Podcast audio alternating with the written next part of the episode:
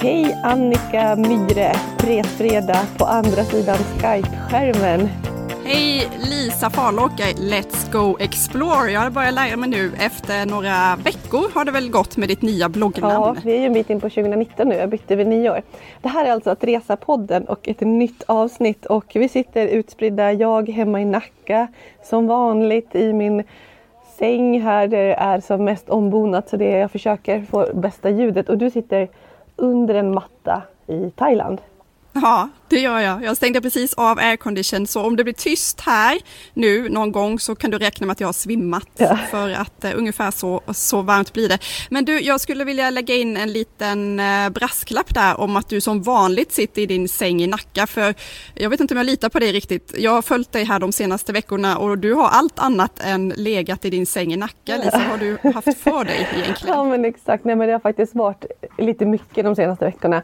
Först var jag i Åre en helg uh, på um, ja, men en egen helg med två kompisar och hade det du vet sådär himla himla bra när man bara är med sina, några av sina bästa bästa vänner och gör det man tycker allra mest om utav allt. Så jag var en helg i Åre och sen åkte jag hem och jobbade och så tog det bara några dagar och sen åkte jag tillbaka till Åre igen.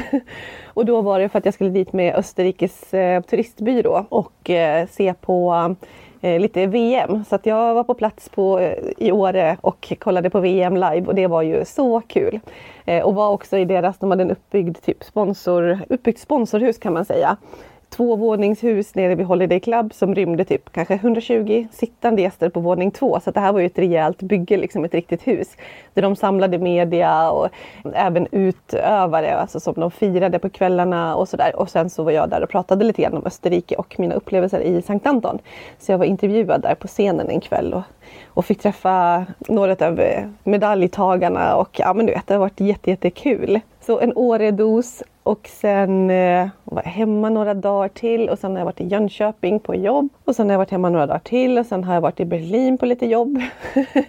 så ja, det har varit ett himla flängande och jag är så glad att vara i Nacka just nu faktiskt. Ja, och då klämmer du in en liten podd när du ändå har så mycket tid över. För jag vet att du ska iväg här på fotbollscup, eller handboll, eller? Något annat? Idag är det fotboll, ja exakt, men vi klämmer in det. Men vi får till det, det tycker jag är bra i alla fall. Så, men jag har varit runt lite grann, högt och lågt här de senaste veckorna och det har ju varit kul, absolut. Men nu är det lite skönt att vara hemma också. I en vecka till innan det vankas eh, sportlov, så då blir det fjäll igen. Ja.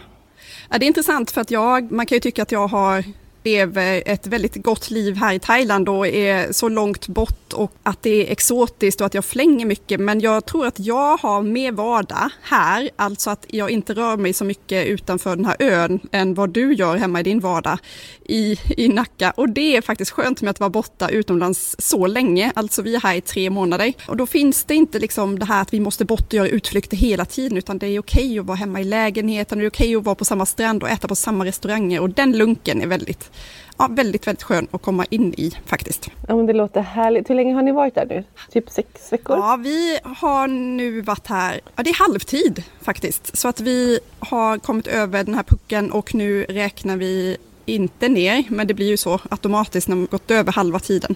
Vi har halva tiden kvar ungefär. Men jag ska ju faktiskt snart åka iväg till Myanmar en vecka så det blir ett litet avbrott i den här eh, lunken.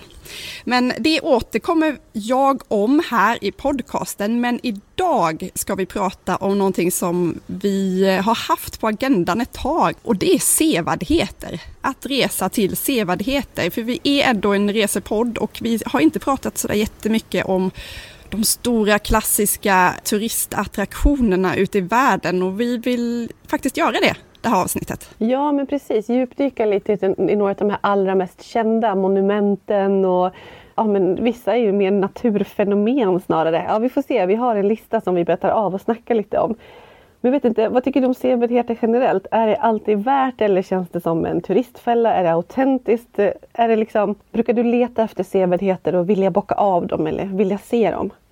Ja, men på något sätt, jag tycker det finns ju en anledning till att det heter sevärdheter. Alltså att det är ju någon som tycker att de här verkligen är värda att besöka och åka till.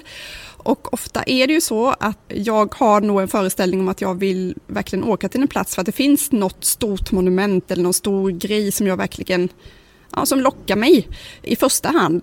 Och sen så när jag väl är på plats så bara jaha, det var det. Ja, då går vi vidare till nästa grej och ser vad som finns. Men det finns undantag för vissa av de här grejerna, platserna som finns med. Till exempel Machu Picchu. Det är ju en sån grej som, det är ju det största jag har varit med om i reseväg. Så visst finns det verkligen högt och lågt på de här punkterna. Hur känner du? Mm. Ja, men jag håller absolut med. Det finns jättemånga ställen som är så här jag vill verkligen se det här stället och då är det det som lockar. Och ja, visst, den kan man komma till, och det är jättemycket folk och sådär. Men, no, ja, men någonstans så känner jag nog nästan alltid att det är värt det. Samtidigt så har jag ganska bra insikt i vad jag själv är intresserad av och inte. Så jag letar inte ställen som jag inte är intresserad av. Alltså det här check in the box grejer. Har man borde åka dit, ja men då gör jag väl det. Check done. Det är jag inte så intresserad av. Så jag, jag tror att jag kanske har ett hyfsat filter från början. Alltså jag har ju till exempel varit i Pisa flera gånger. Vi har flygit därifrån när vi har varit ute på så här, hyrt hus i Italien och sånt och haft hyrbil, varit in och snurrat runt. Men jag har känt att så här, lutande tornet i Pisa, äh, nej men det kan vara, vi behöver inte åka in dit. Det ska vara jättesvårt att hitta parkering, det ska vara kaos runt där. Vi struntar i det. Så jag har varit i Pisa flera gånger och inte sett lutande tornet och det rör mig inte i ryggen. Jag bryr mig inte. Medan det finns andra ställen som jag bara känner att jag vill se. Ja, jag måste faktiskt eh, nämna det om lutande tornet i Pisa. Jag har ju sagt här om att köra bil, det är inte min starka sida utomlands, inte hemma heller, men särskilt inte utomlands. Jag har bara gjort det en enda gång och det var en vecka i Italien när vi körde runt i Toscana. Och sista dagen innan vi skulle hem så ville väldigt gärna min mamma se det. Så vi kör, jag Lisa, av alla ställen jag har kört så var det till Pisa jag körde och in och snurra och hittade ändå parkering. Det gick jättebra. Eh, det är liksom en sån här stolt eh, fjäder i hatten som jag har att jag hittade parkering och kom till det där tornet. Mm. Wow, var det värt det? Jag tycker faktiskt att det var det.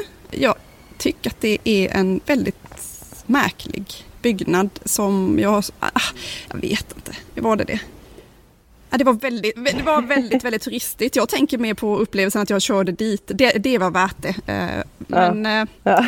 ja den, den, är ganska, det är häftigt ändå. Det är det. Men jag skulle inte åka dit igen. Så. Ja, men jag fattar. Men jag tänker också att ett tips för att liksom undvika att det är som allra mest folk och du sa att du hittar parkering. Jag vill minnas att ni var där i lågsäsong. Ja, precis. Exakt så. Och det är nog ganska många sevärdheter som gör sig bäst i lågsäsong. När det inte är otroligt långa köer eller man verkligen får armbåga sin väg fram. Så det kan nog vara ett tips faktiskt. Att komma dit lite udda tider, komma dit på lågsäsong och så. Här med att resa till sevärdheter i stort, vi har ju sagt det att det, det, är ju verkligen ingenting att skämmas för att man vill det. Alltså ofta, för min egen del så är det så många av mina drömmar som har börjat där. Jag vet att jag satt och bläddrade i en bok när jag var liten. Vi hade en sån här bok hemma med eh, kända och mystiska platser i världen. Och och det, det satte igång något hos mig. Så att oftast så startar jag där och eh, däremot så kan jag känna att det är väldigt, väldigt lätt att ha enormt stora förväntningar och eh, förhoppningar och eh, känslor på hur det ska kännas när man väl är där. Det kanske man ska undvika att göra. Jag grät ju Lisa första gången som jag såg eh, slottet i Stockholm som jag hade fått för mig när jag var liten att det skulle vara så mycket tinnar och torn, att det skulle vara så vackert. Och så kom jag till den här bruna kolossen och bara började storgråta för att det var så himla tråkigt och inte alls som jag hade förväntat mig. det var inte ett riktigt slott tycker Nej, du? inte alls som du har sett i dina Disney-filmer? Nej, det är fortfarande inte ett riktigt slott tycker jag. Ja, men vi kan väl konstatera att det finns sevärdheter som man blir besviken utav och det finns sådana som man blir helt tagen utav och får once in a lifetime upplevelser som man alltid bär med sig. Så att jag vet inte, vi har inför det här avsnittet läst på lite förstås. Vi har läst lite listor som har framröstats. Vi har läst om ställen som mest människor drömmer om. Vi har läst om de mest besökta. Ja, men det finns ju massa sådana här topplistor, men jag känner att vi struntar i dem och så går vi utifrån sådana som vi tycker att är lite spännande eller värda att prata om och så kör vi dem och så snackar vi lite om, om det helt enkelt. Vi struntar i alla de här bäst och störst och allt. Eller vad säger du? Ja, så gör vi. Det låter som en bra plan tycker jag. Det går inte att lita på dem ändå. Men jag börjar med en som ofta är etta på massa olika listor. Det är ju Grand Canyon. Nationalpark i USA. Mm, det finns på väldigt många, många listor och jag tycker ju att det är så intressant då att det är, när vi just har kollat de här listorna så kommer ju det otroligt högt upp. Det finns ju mer än en nationalpark i USA. Hur många finns det? Har du koll på det Lisa? Nej, gud, jag har verkligen inte, inte en aning. Nej, men är det liksom 100 eller 10? Ja, 100. 58 nationalparker. Den som alla typ kan räkna upp, det är ju Grand Canyon. Sen har man lite svårt att fundera vidare. Eh, och vad är det som gör att den här listan kommer så högt upp? Det får du, får du ta, du som faktiskt har varit där. Ja, ja exakt. Jag har varit i Grand Canyon och eh, det jag gjorde faktiskt var att jag var i Las Vegas och eh, åkte helikopter därifrån. Och så åker man förbi den det här stora vattenreservoaren som jag bara tappar namnet på bara för det just nu. Och så vidare till Grand Canyon och så svängde vi runt i hela det här området. Man ser hur otroligt stort det är. Man kan gå ner i någon av de här eh, ravinfollorna och vad vi gjorde var att vi gick ner och landade och drack champagne, du vet, där ute på någon sån här klippavsats. Och det finns ju en massa olika ställen som man generellt kan komma till med bil också och stanna till på med olika utsiktspunkter och sådär. Så vad tror jag? Ja, men jag tror att det är just den här att det är så otroligt stort och att det ligger hyfsat bra till. Liksom. Man kanske gör någon avstickare från Los Angeles, Las Vegas hållet och eh, ja, men det, det känns ju som att det är mytomspunnet. Och är det coolt, är det bra, är det värt att se? Absolut, tycker jag. Men då har jag inte varit i någon annan, i så många andra liknande, så jag har ingenting att jämföra med. För du har ju mer varit på, på alternativen. Mm. Och Grand Canyon, det är ju som det låter, en kanjon i nordvästra Arizona. Vi fick tips att resa med till nationalparkerna som ligger i Utah och då åkte vi till något som heter Bryce Canyon och det är som en enda stor, ja, man kan säga att det är nästan som en amfiteater med massa, massa, massa totempål-liknande eh, formationer som sticker upp ur eh, marken. Jättehäftig syn, verkligen speciellt att gå där. Eh, vi var också till eh, The Arches en annan nationalpark i USA och då är det som stora ja, men som broar gjorda av sten som naturen själv har skapat. Så här lite roströdaktiga, hur många som helst. Och den mest kända är Delicate Arch den ser man på alla registreringsplåtar i Utah, så det är liksom deras stora sevärdhet. Och där kan jag säga att det är så värt att åka till de här ställena. Om man tycker nu att det är en sevärdhet som, ah, ska man verkligen åka dit? Jag tycker det mesta som naturen själv har skapat i sevärdhetsväg brukar vara värt, kan jag känna. Vi åkte också till något som heter Zion National Park. Och då har de, det är en blandning, det är jättefina häftiga raviner, jättefin natur, det är en eh, väldigt blandad nationalpark där det finns det mesta. Också väldigt bra. Det som vi inte åkte till, som jag har väldigt, väldigt högt upp på min lista och som hamnar väldigt, väldigt högt upp på andra listor, det är Yosemite i Kalifornien och Yellowstone, en annan nationalpark i USA just. Så de här ligger väldigt, väldigt högt upp på min egen personliga sevärdhetslista. Både av det jag har upplevt och sett själv, men som jag också vill uppleva framöver. Men du, då ska jag göra en liten, liten avstickare här och fråga dig om du vet hur många nationalparker det finns i Sverige?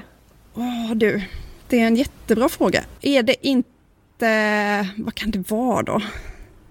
Är det ett 30-tal? 40? Ja, det är 30. Ja. Jag googlade det precis nu för jag kände att det var en liten rolig eh, jämförelse. Ja. Då kan man tycka att 58 i USA är väldigt lite. De är förmodligen väldigt, väldigt stora. Men, nej, men 30 stycken finns det. Och det är allt från ja, men mycket fjäll, så här, Fulufjället och Vålådalen såg jag i och för sig inte, men det tror jag att det är en nationalpark. Eh, men till Tyresta som ligger väldigt nära Stockholm och eh, Gotska Sandön. Så ja, mycket fjäll och skog, men en del andra kuster, havet. Där har jag varit. Haparanda skärgård. Kosterhavet, ja, Bohuslän. Mm. Ja, Djurö också utanför Stockholm tydligen. Abisko förstås. Ja, du ser. Vi får ta och checka av dem innan vi går på alla USAs 58. Eh, ja, men det är verkligen en sån grej som jag skulle vilja. Mycket, mycket mer nationalparker i Sverige. Det finns högt upp på mina tankar och planer framöver. Det finns ju så mycket som vi inte har sett Lisa, här. Exakt. Men från Sverige till Kina, kinesiska muren, det är också en sån här otrolig klassiker. Har du varit där? Nej, jag har inte varit där. Jag har nästan varit där. Eh, vi landade i Peking. landade, det var verkligen nästan. Vi landade i Peking, jag och en kompis. Vi skulle flyga vidare till Taiwan. Eh, vi hade nästan ett dygn på plats i Peking och eh, vi kom inte dit för att vi kunde inte riktigt göra oss förstådda på engelska och ingen kunde hjälpa oss. Eh, och vi skulle planerat det här mycket bättre men vi hade varsin sex månaders bebis med och till slut så bara nej, vi gör det här någon annan gång, det, det blir inte bra. Så får man säga att jag nästan har varit där. Jag var på väg, det gick inte så bra. Nej, jag har inte varit där. Nej, är du sugen? Jag är det faktiskt. Jag har ju lyssnat på eh, Lofsan, en eh, stor träningsprofil som också har en podcast som heter Träningspodden som jag lyssnar på mycket. De har ju varit och sprungit maraton på kinesiska muren. Det låter så här helt galet att göra det, men jag blir någonstans lockad. Mest att jag är inne i den här maratonträningen själv nu, så jag börjar fundera på alla ställen som jag ska kunna springa på. Mm, jag tycker det låter superhäftigt. Jag vill, alltså jag vill verkligen till kinesiska muren.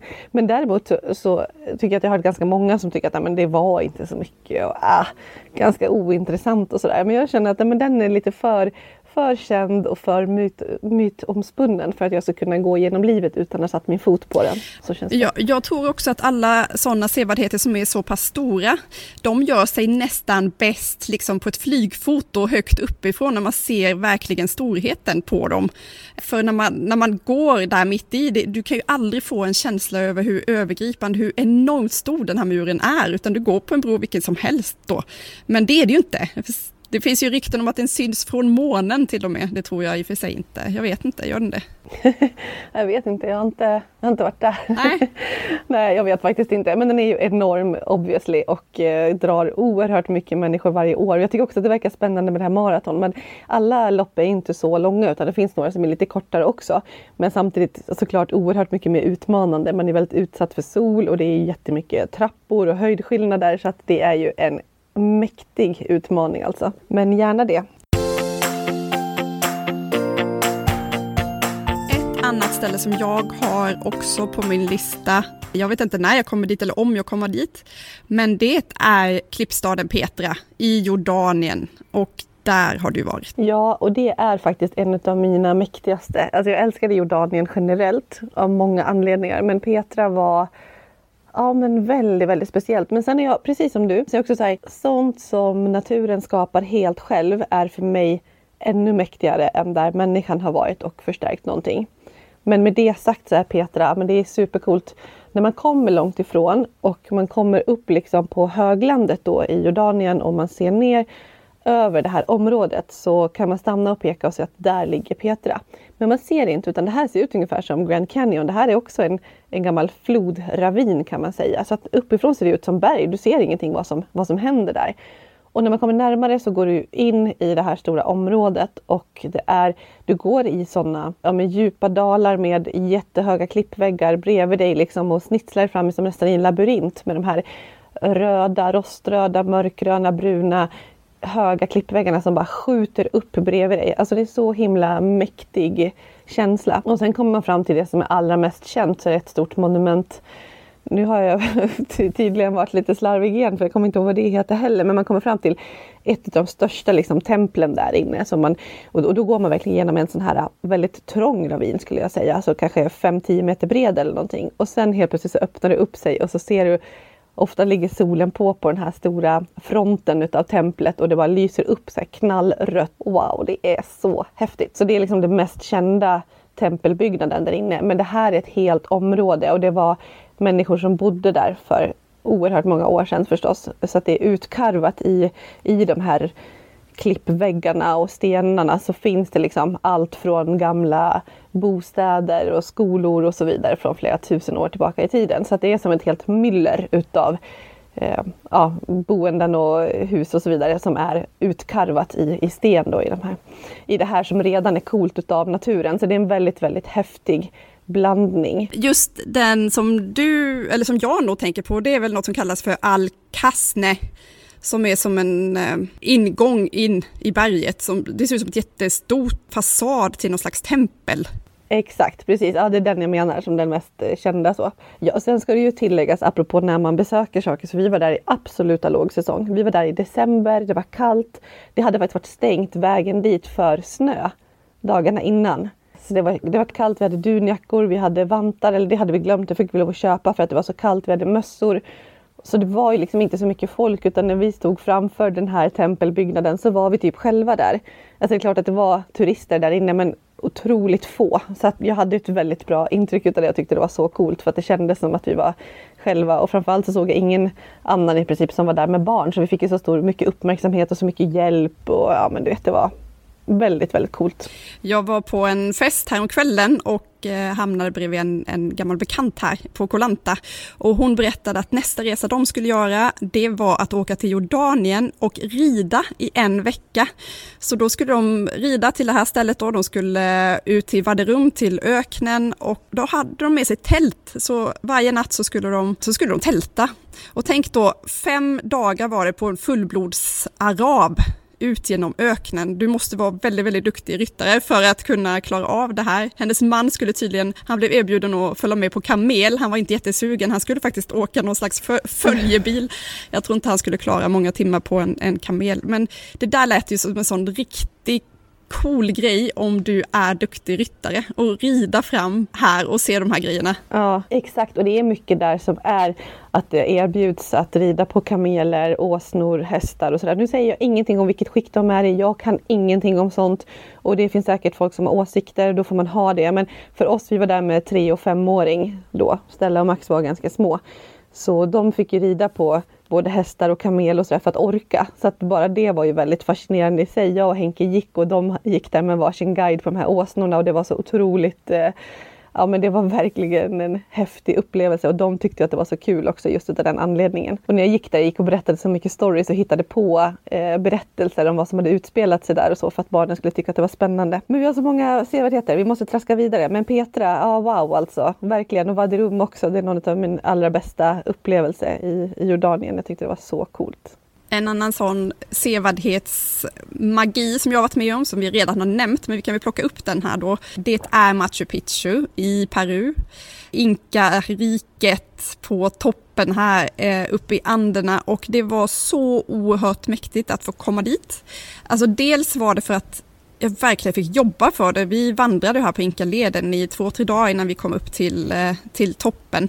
Och Eh, det var en av de gångerna som jag verkligen, verkligen var glad att vi hade med oss en guide, en inhemsk guide som kunde berätta om allt som vi såg längs vägen. För det är ju inte bara den här klassiska synen av Machu Picchu utan du går förbi många sådana här gamla, stora fantastiskt vackra ruiner som, som ligger längs vägen och utsikten över bergen och sen slutligen komma upp och se. Vi gick upp jättetidigt, tre fyra på natten för att se eh, soluppgången sakta eh, lätta över Inkariket, över Machu Picchu. Alltså det var en sån oerhört fin stund och det var, det var verkligen så att håret på armarna reste sig av att stå där och hela tiden under den dagen när vi var där uppe så var det, man brukar prata om historiens vingslag och det var så mäktigt och man kunde verkligen känna, men där uppe kan du känna jag lovar dig, det är bara att sitta helt vördnadsfullt och bara ta emot allt som kommer för det är en sån häftig känsla. Och för mig blev det extra mäktigt för att eh, jag var där tillsammans med min mamma. Hon lever inte idag och det är ett av de minnena som jag har tillsammans med henne som jag är så tacksam att jag fick uppleva. Hon hade drömt om det sedan hon var en liten, liten flicka. Alltså verkligen, hon var så eh, historieintresserad så hon hade pratat och drömt om det här i hela livet. Och hon kom dit då när hon var 50 plus och jag fick uppleva det tillsammans med henne. Det var ja, absolut en av de största stunderna i mitt liv. Wow alltså. Det låter som en så himla mäktig upplevelse och vad fint att du fick uppleva det och ha det minnet tillsammans med din mamma. Machu Picchu är en av mina absolut största resedrömmar. Jag blir nästan så här så att jag behöver stänga av när du pratar om det. Det har nästan gått till den nivån alltså.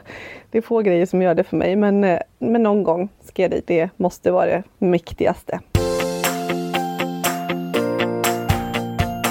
När man pratar sådana gamla riken och så, så tänker jag på Angkor och Angkor Wat i Kambodja. Och där har du och jag lite olika upplevelser, känns det som att jag har fångat upp. Du var där hyfsat nyligen.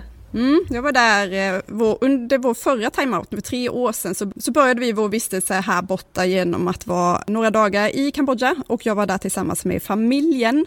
Och vi kollade på väldigt många tempel och Eh, jag hade betydligt häftigare upplevelser på andra ställen än vad jag hade på Angkor Wat som är det mest kända. Det är den här eh, tempelbyggnaden som speglar sig i en damm kan man säga. Och väldigt många av bilderna är tagna vid, också vid soluppgången där det speglar sig så här vackert och det är härliga vackra färger och det ser magiskt ut på korten, det såg magiskt ut i min kamera. Det man inte ser är att det är ungefär en miljard människor som är där samtidigt. Alltså det var det sjukaste jag varit med om i folkmasseväg. Det var som ett myller av myror som klättrar runt i en myrstack som förtog den här magiska upplevelsen som eh, jag gissar att många andra har när det är lite mindre folk. Kanske du till exempel? Ja, precis.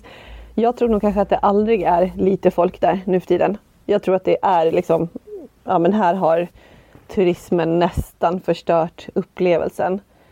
Jag var där 2007 tror jag. Ja men någonstans där. Alltså det var ju 13 år sedan typ.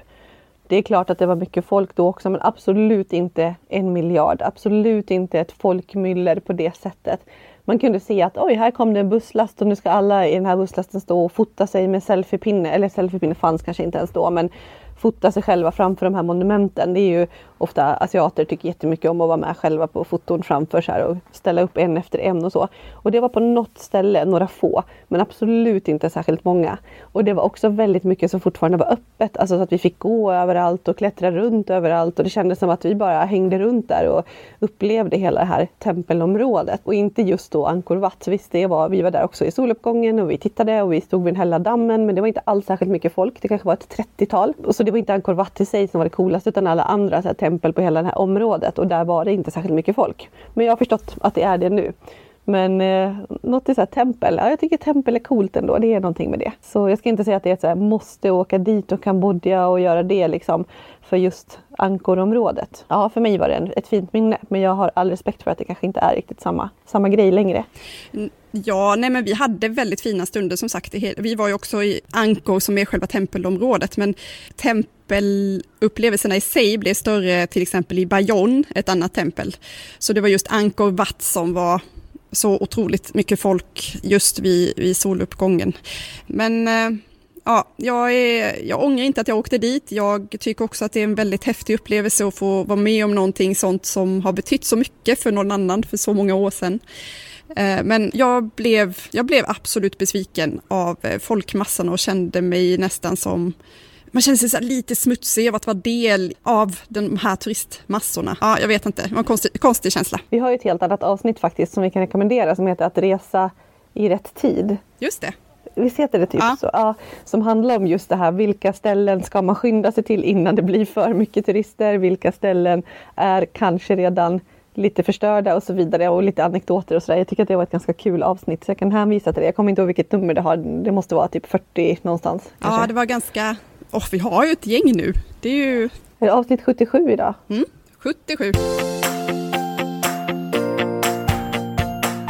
Från Angkor till ett annat, inte tempel, men typ Taj Mahal, mm. Indien. Just det. Det är ett mausoleum i eh, Indien och det var då en stor härskare som lät uppföra det såklart över sin älsklingshustru.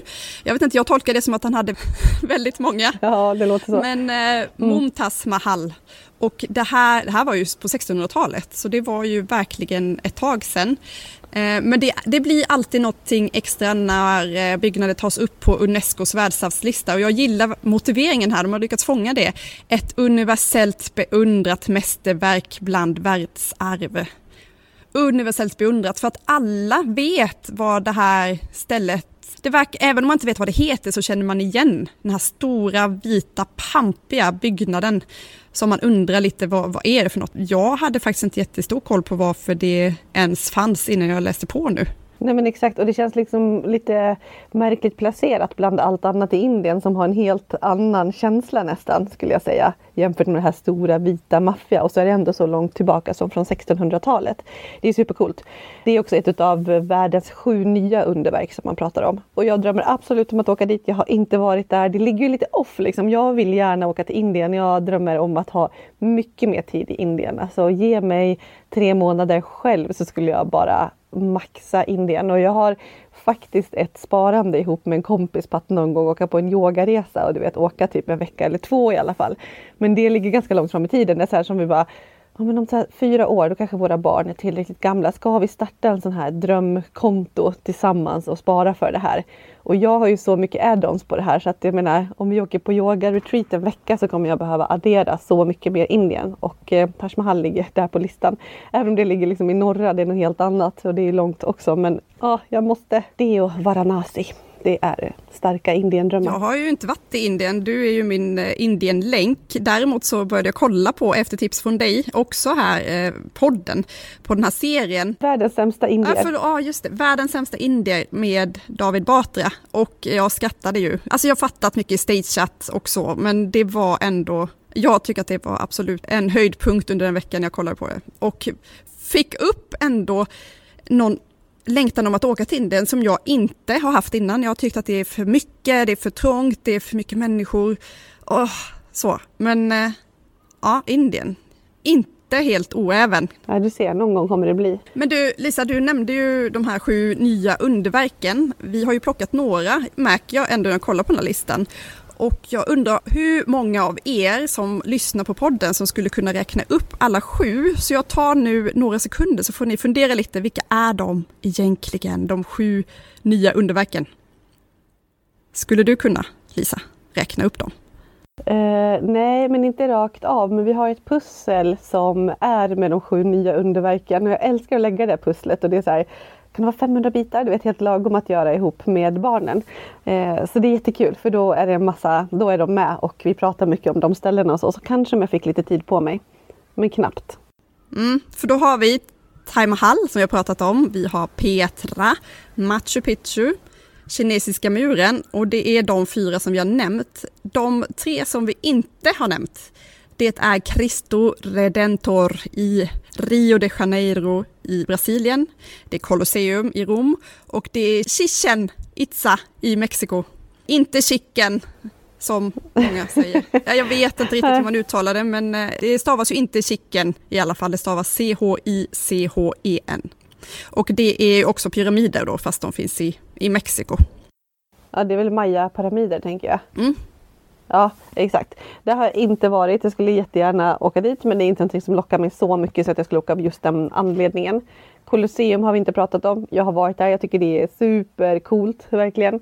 Verkligen en mäktig byggnad och det tycker jag om hela Rom rent allmänt och Forno Romano och apropå historiens vingslag. Alltså wow, historiens vingslag i Rom. Så för mig är Colosseum, ja det är värdigt på listan skulle jag säga. Men det är ju också en av världens, jag tror att det ligger etta på världens mest besökta sevärdheter under 2018.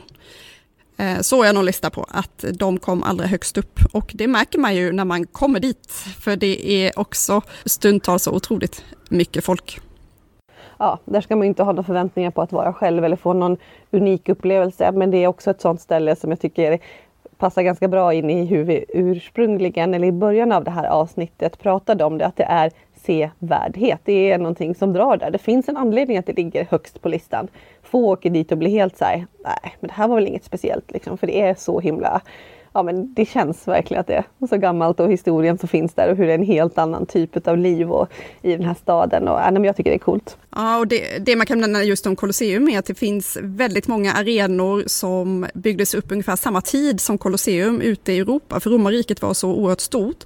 Så det finns mindre och det finns mer välbevarade. Och ett exempel som jag nämnt här tidigare är något som heter Pola Arena i Kroatien eh, som också är ja, riktigt häftigt att komma dit och få se den så pass välbevarad och med så väldigt lite folk som vi hade som sällskap när vi var där. Vi är nästan själva.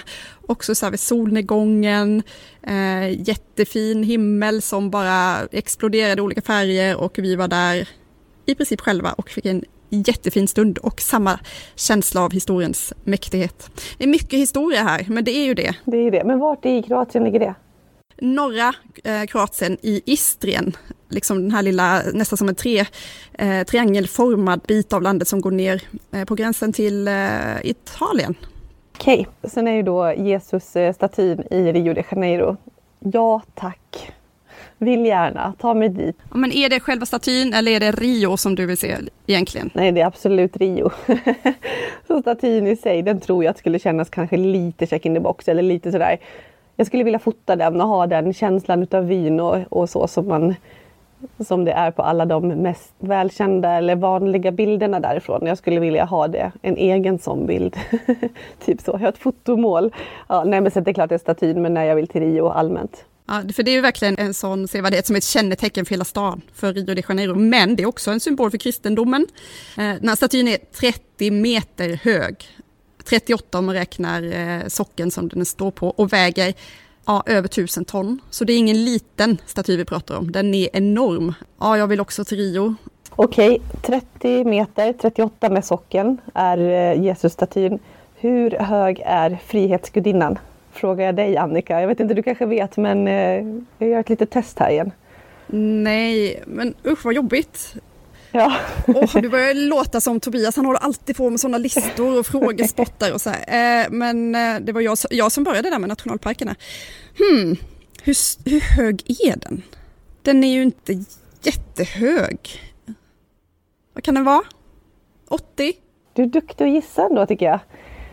För jag tänker att det är lite kul att förstå jämförelsemässigt där man kan prata om eh, lilla Mannequin Peace i Bryssel som är typ vadå, 60 centimeter eller någonting. Men i alla fall, vi kanske kommer tillbaka till det, vi får se hur mycket tid vi har till sådana små saker. Nej då, men Frihetsgudinnan den är 46 meter men placerad på en 47 meter hög sockel av huggen sten.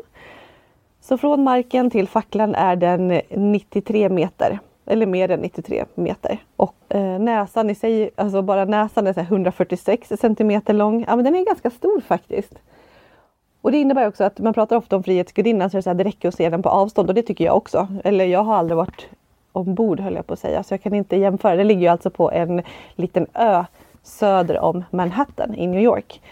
Och eh, man kan åka gratisbåtar, åka ut och åka runt och de flesta tycker att det räcker. Och jag tillhör väl dem då. Men man kan också gå i land och man kan gå upp på liksom just sockeln för att få fin utsikt. Då är du ändå 50 meter över marken. Och sen finns det olika våningar, liksom utsiktsplatåer. Och det kostar olika mycket beroende på vart du åker upp. Och jag tror att mest speciellt är att åka upp själva kronan. Men jag vet inte om det är öppet numera. Men i alla fall så är det så här dyrare biljetter ju högre upp du vill. Men det är ju alltså ett högt monument som du kan ta dig upp i. Jag har inte heller varit uppe. Däremot om man åker till Las Vegas så kan man se Frihetsgudinnan där. Där kan man se nästan allt, både Frihetsgudinnan, du kan se Eiffeltornet, alltså allt är möjligt i ja. Las Vegas. man kan köra dit istället. Men eh, nu gjorde ju du en liten övergång här till Eiffeltornet kände jag. Ja, Paris. Eh, jag måste ändå säga att det är något väldigt, väldigt speciellt med Eiffeltornet jag vet inte ens vad det är, men det är väl också en sån symbol för om man tycker om att resa och se sig själv framför Eiffeltornet. Alltså det är ju ett av de här superklassiska monumenten. Eh, jag tycker att det är, det är så ovanligt, det är så pass ovanlig byggnad som gör att det blir väldigt speciellt. Det finns ju hur många höga skyskrapor som ser ungefär likadana ut men det finns inget som Eiffeltornet. Nej men det är just det där hela järnkonstruktionen. Att det, är, det känns lite som så här plockepinn som man bara har placerat i en väldigt, väldigt speciell typ av byggnad. Det är väldigt coolt. 324 meter högt är det i Paris. Man ser det ju från många olika ställen i Paris. Man kan gå upp i det och ha en fantastisk utsikt. Jag har gjort det, gått alla de där trapporna upp. Tycker absolut att det var värt det. Jag är jätteglad att jag varit uppe i Eiffeltornet. Och det här är någonting som mina barn pratar om, att de Ja, men jag tycker att det känns som att de tycker att det här är mytomspunnet och känt och kan vi åka dit, kan vi gå upp där? Så det här är någonting som ligger på deras eh, icke-formulerade bucketlist om man säger. Ja, samma med Julia, min dotter, hon är likadan. Det som jag tycker är kul med sådana här eh, stora sevärdheter som Eiffeltornet till exempel, eh, som man inte har någon aning om i vanliga fall, om man inte nu får reda på det när man är ute på något annat äventyr ute i världen. Eh, jag var i Girona utanför Barcelona, ungefär en timme utanför Barcelona och kom till en jättevacker röd bro som Alltså jag, jag, jag, kände igen den, men jag kände inte igen den alls. Men den är alltså konstruerad av Gustav Eiffel som designade Eiffeltornet. Eh, så trots att det är en, är en bro så kommer du kunna känna igen stilen från Eiffeltornet. Om man hänger kvar i Paris då, Louvren, har du varit där? Ja, jag har varit i Louvren. Eh, det är ju där Mona Lisa hänger. Ja. Det måste vara ett av de mest kända museerna i världen och eh, Louvren var väl häftigt i sig men det var samma sak med Mona Lisa som Stockholms slott. Jag kan inte säga att jag började gråta när jag såg tavlan men det var så här pytteliten, den är verkligen pytteliten tavlan. Och så, jag kan inte förstå hur den här målningen av alla som finns i världen är en av de absolut mest kända. Och jag blir lika konfunderad varje gång. För vem är det som avgör? Det är ju bara att någon har snackat upp den här tavlan jättemycket. Det finns väl häftigare tavlor. Och... 77 gånger 53 centimeter. Ja, det är inte, det är inte så stort. Det är verkligen inte stort och så, så står det liksom världens världens flock och så är den där lilla lilla tavlan som är superskyddad och eh, inglasad och allt vad den är. Men visst är det någonting och Mona Lisa, vem, vem vet inte vem Mona Lisa är? Alltså, de har ju lyckats att eh, skapa en myt och en legend. Ja, exakt. Det kanske är det det handlar om. Om vi håller oss kvar i eh, Europa då. La Sagrada Familia, Barcelona. Just det. Jag vet inte om den är värd att nämna. Det är så här, jag har åkt förbi där flera gånger och det är klart att det är en supermäktig byggnad. Den är ju jättestor och jättespeciell. Men den byggs ju. Det är ju alltid så här eh, byggställningar och man har väl inte typ byggt klart den eller? Nej, och det var faktiskt hela tanken. Jag, jag bodde faktiskt ett stenkast från La Sagrada Familia, så det är, för mig så betyder den mer av den anledningen att jag såg den typ varje dag på väg till och från skolan, jag bodde i Barcelona.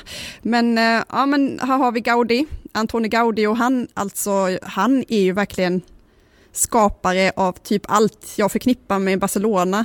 Casa Mila, La Pedrera, Casa Batlló, massa häftiga byggnader och såklart Park Güell.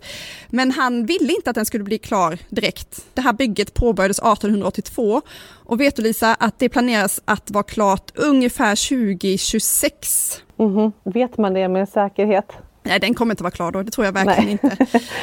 Den formella förklaringen är att, det är att de enda pengarna som går för att bekosta bygget är privata donationer. Men jag vet inte. Alltså enligt ryktena så lär hans ambition varit att kyrkan skulle ta flera hundra år att bygga klart. Han ville inte att det här skulle vara ett, en byggnad som gjordes i ett nafs, utan den skulle få ta sin tid och eh, förtjäna sin plats i Barcelona. Och eh, jag vet inte, jag tycker det är också jobbigt med alla byggnadsställningarna hela tiden. Man bara, men när är den klar? Hur ska den se ut?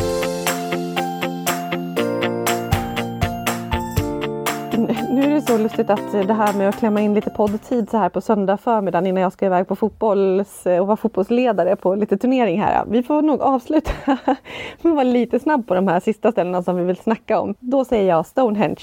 Ja, gillar verkligen, ogillar folkmassorna, men jag tycker om allt som har med mystik, astrologi och sånt som är vetenskap fast inte vetenskap myt och legender. Mm, ja tack. Ja, men jag håller med. Det är eh, lite mindre än vad jag föreställde mig och eh, lite mer folk. Men jag tycker också att det är kul att ha sett det och det har ändå fått mig att fundera kring. Men hur sjutton var det egentligen? Vad var det som hände och varför finns de där? Och det är coolt, mystiken.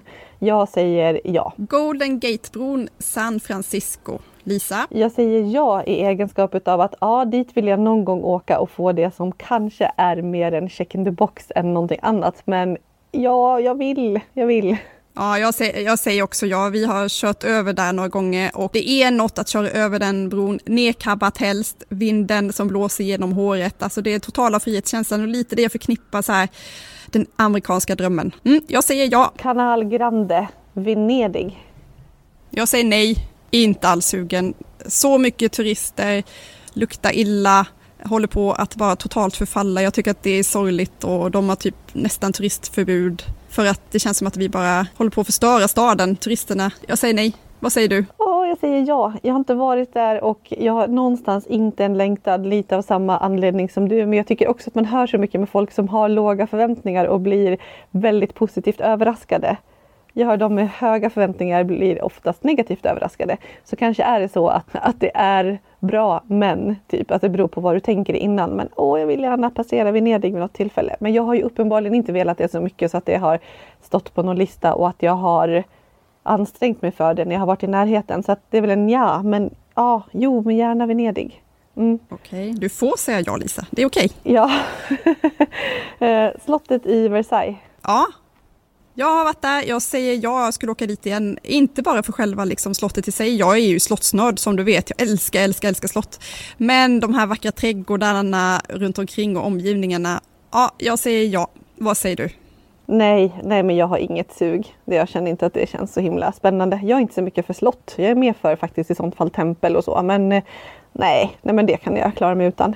Kommer du klara dig utan Vasiljkatedralen i Moskva?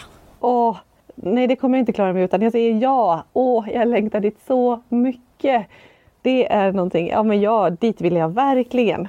Ja, jag längtar efter någonting som jag inte vet när det kommer komma, men det är någonting som finns på en framtida lista. Tveklöst. Du? Ja, jag har varit där.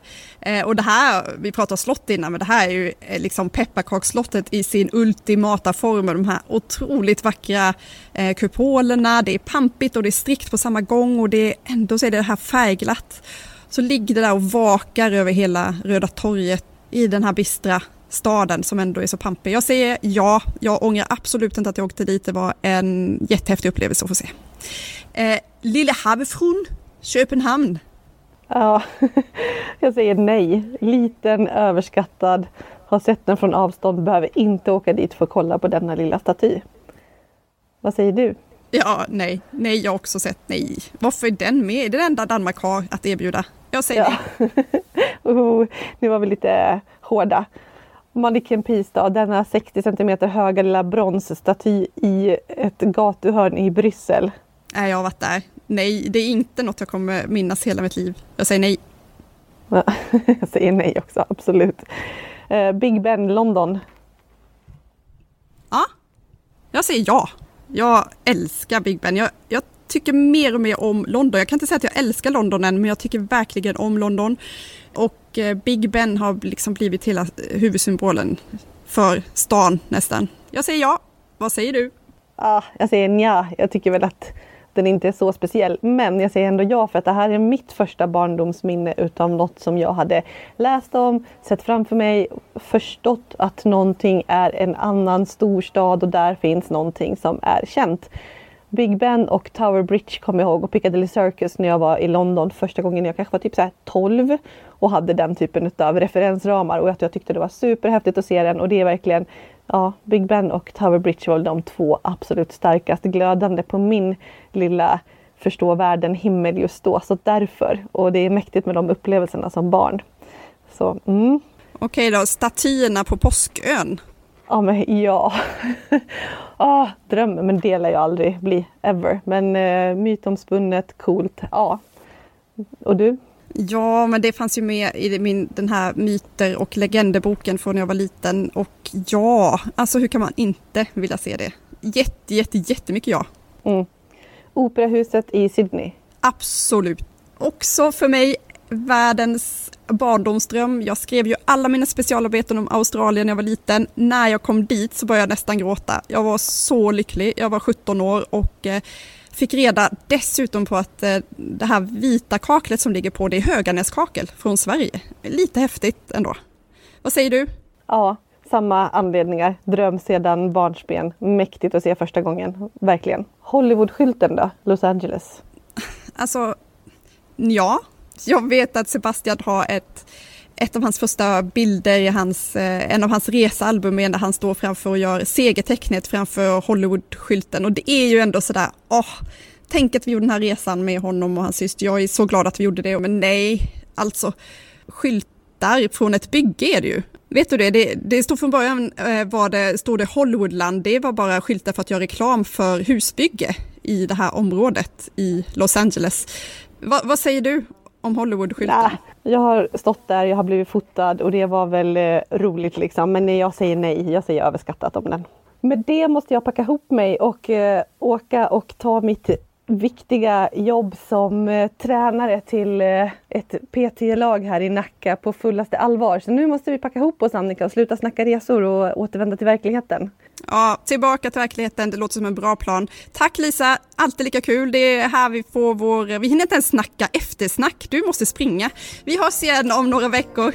Ja, men det gör vi. Men det var så kul att snacka om, om de här världsmonumenten. Det väckte lite resesug känner jag och eh, jag känner att jag måste fila lite på min resebucketlist, den som är i evig förändring.